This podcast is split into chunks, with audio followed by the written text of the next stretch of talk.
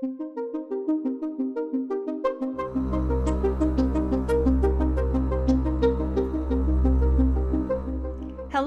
my name is Julie Smithson, and I am your XR for Learning podcast host.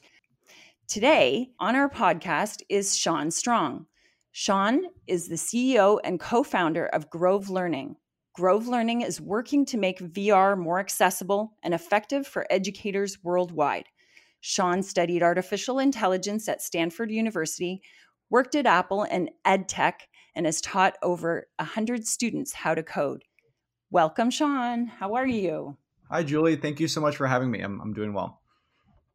Great. Why don't you highlight a little bit about yourself and Grove Learning and uh, the mission that Grove Learning is bringing to education and learning? Yep. Uh, as you mentioned, we are Grove Learning. Uh, we're a management platform for Oculus Quest and Go, specifically engineered for the classroom. Uh, we originally built VR experiences. We created a math game called Space Dribble. And uh, we, we kind of realized in that process that actually bringing that to schools was very challenging. And that uh, for uh, your average teacher who might not be savvy with technology, um, VR can actually be very hard to use. And so for us, we kind of started with Grove, Grove Learning uh, with this mission to really make VR simple for, for educators. That's awesome. Um, I know that you started off, as you mentioned, creating the content for uh, for a library to be used, I guess, and then and then you kind of had to take that step back, as you said, to ensure that the teachers had a system that they could use uh, that was easy to deploy in the classroom setting and maybe you can talk a little bit about the features of your your platform and why it's so easy for teachers to pick up and use for themselves yeah, and so I mean the the core features that we provide with Grove Learning are just the things that teachers kind of wish they had uh, without Grove Learning. And so, w- what does that look like? Uh, that looks like you can start any experience remotely, kind of from a dashboard, right? So if I have 20 students in my class, uh, I can send them all to Julie's app and they'll all start at the same time, synchronized. That being said, sometimes students really enjoy VR and they get a bit carried away, and it can be hard to get your students' attention back. So sometimes you just want to pause, right? And with Grove Learning, you can just pause all the experiences and kind of regain control of your classroom.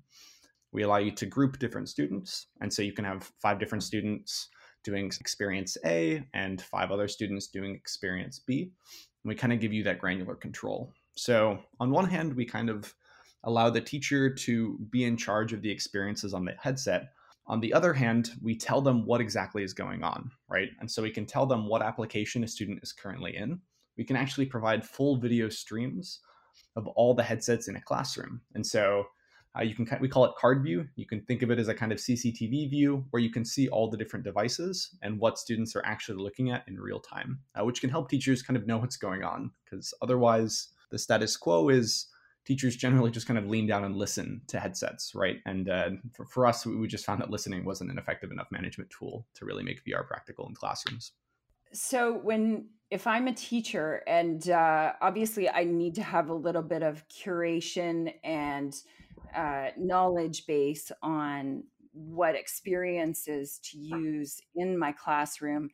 There obviously needs to be a little bit of analysis on you know which student would do better in experiencing something than another student and there's a lot of conversation now about teachers and their ability to evaluate the students and provide an individualized learning experience. Maybe you can talk a little bit about how do the teachers decide or how does grove learning help teachers decide which content to distribute to which students? Yeah and so I, I, think from our perspective we really want to empower teachers. And so the way that we view our, our platform is kind of a, an extension of the teacher. And so we actually don't take any real stance on how a teacher should run their class and how they should curate. Generally speaking the, the teachers who we've worked with in the past have a pretty good idea in terms of what content they want to feature. The, the problem is that when they try to actually run that content, uh, they just end up wasting a lot of time, right? And they don't they're not actually successful with it. Hmm. And so I, I mean I think individualized learning, and I mean I, I, studied artificial intelligence, so there are a lot of interesting things there. Um, but I, I think for us fundamentally, like teachers have done the same thing for like laptops, they've done the same thing for iPads and for us, it's uh, we believe that at this point, teachers are by far the the best arbiters of like what actually is effective teaching, and we just really want to give them that granular control over the devices so they can um, do what they think is best. Maybe you can speak to uh, a little bit more about the setup. Uh, from what I experienced on your website, which is grovelearning.com, it seems simple. It, it's very, it's laid out very easy to read, uh, but how simple is it? For us, one of the key value adds for us is is that setup time, right? And so if you look at again a, a classroom with 20 to 30 VR headsets, to get everyone up and running uh, for the first time can often take anywhere from 10 to 20 minutes. It can take a long time actually when students aren't familiar with VR, they're not sure what's going on. Um, and we can bring that generally down to about five minutes. And for experienced classrooms, it's it's even less.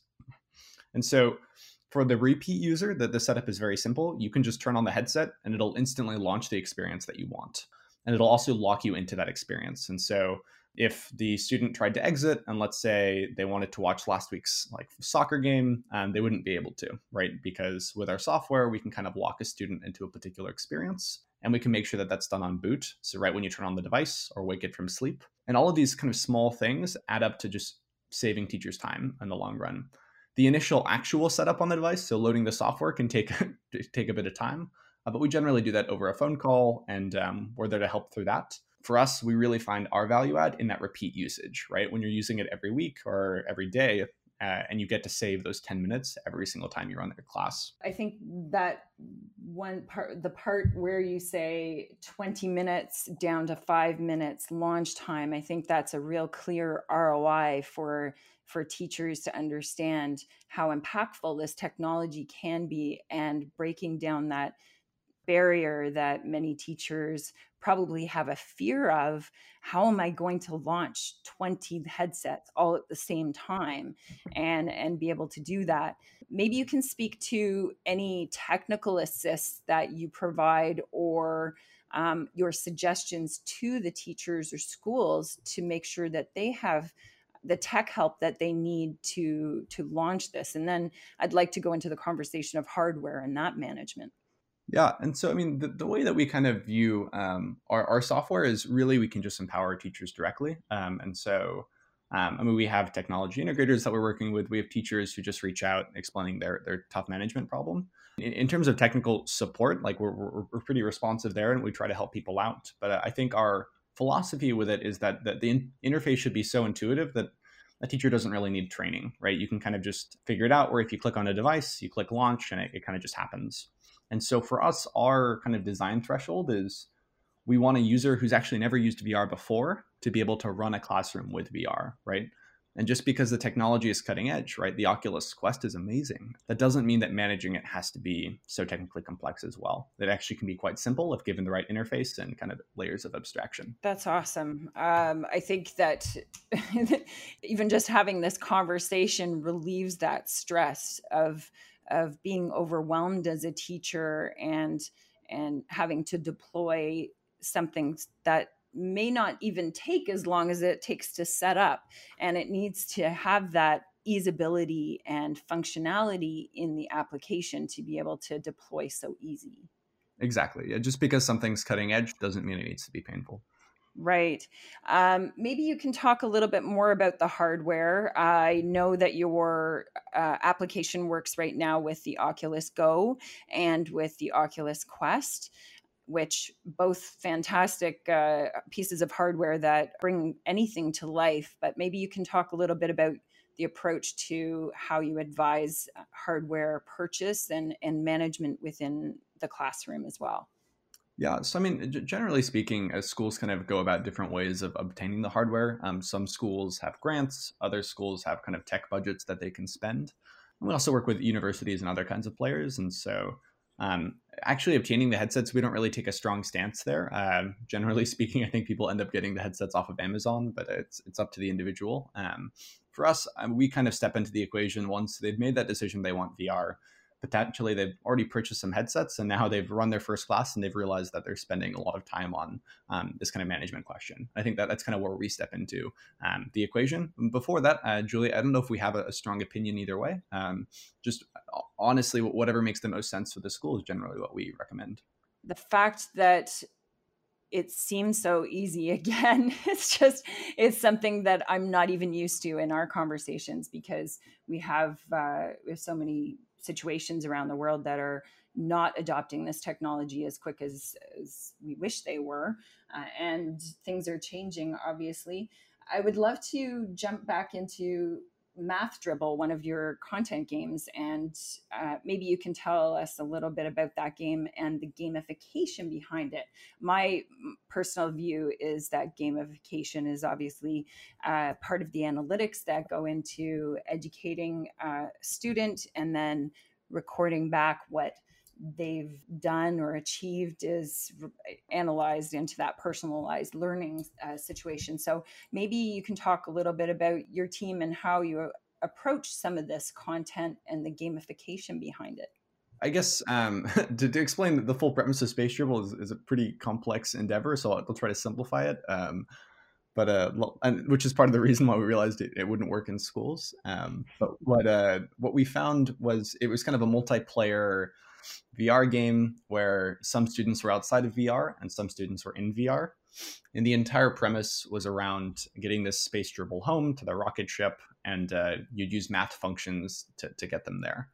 Um, I think what we realized in that development process was, and we actually weren't sort of factoring in analytics. We, we were very basic about it when we were building it. Um, so we just didn't really factor in teacher perspectives enough. You know, we, we didn't really think about what does this look like on the ground of an actual classroom with an actual teacher um, leading this with actual students? I, I, think for us like we were kind of in our because again our, our background is all very technical. And so mm. we were thinking about wow we can do all of this on the headset and the connection between the phones and the headset. And we just didn't really take a, a t- the time to, to look at okay what does this actually look like in the classroom?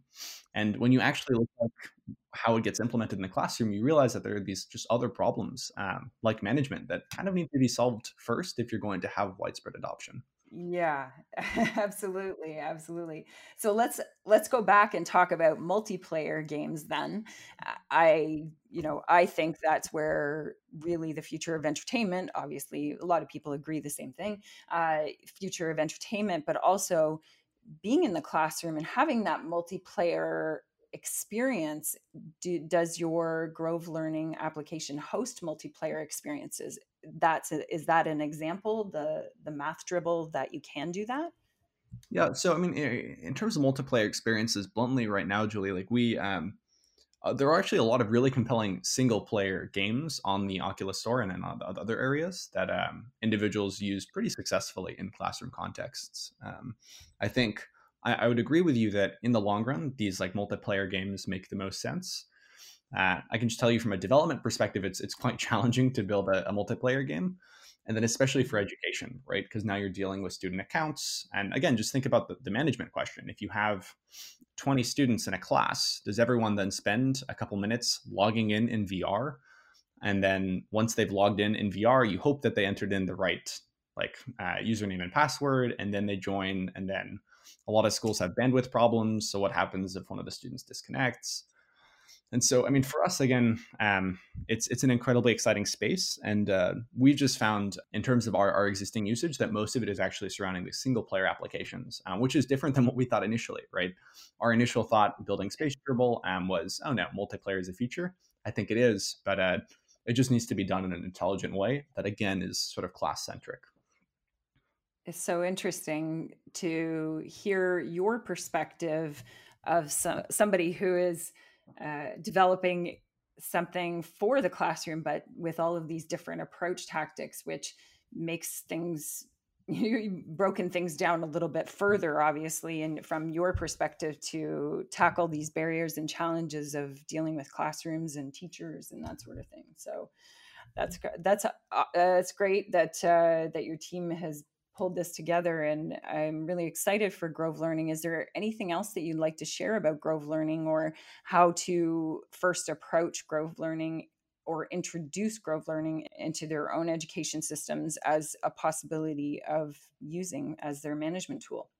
Yeah, I mean, eh, if you're at all excited about Grove Learning, I'd recommend you go to grovelearning.com. Just read through our site. Uh, if it seems exciting, it's pretty easy to create an account. It's pretty easy to book a call with us. And then over the call, um, if you have a device, we can just set it up and, and, get you managed in 15 to 30 minutes, right? And once you see what it does, um, then you can see if it makes sense for your specific use case. And uh, again, we, we don't want to force anyone to, to use our tool.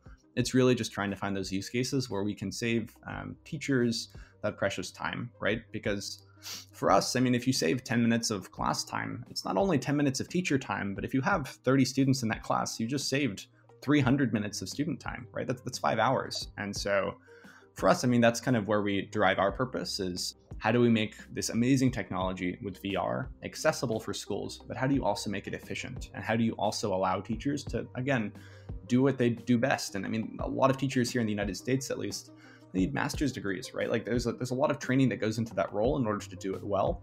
And for us, it's just allowing teachers to really rock that and, and do what they do best and not not have to worry about these kind of simple problems that can be solved with software.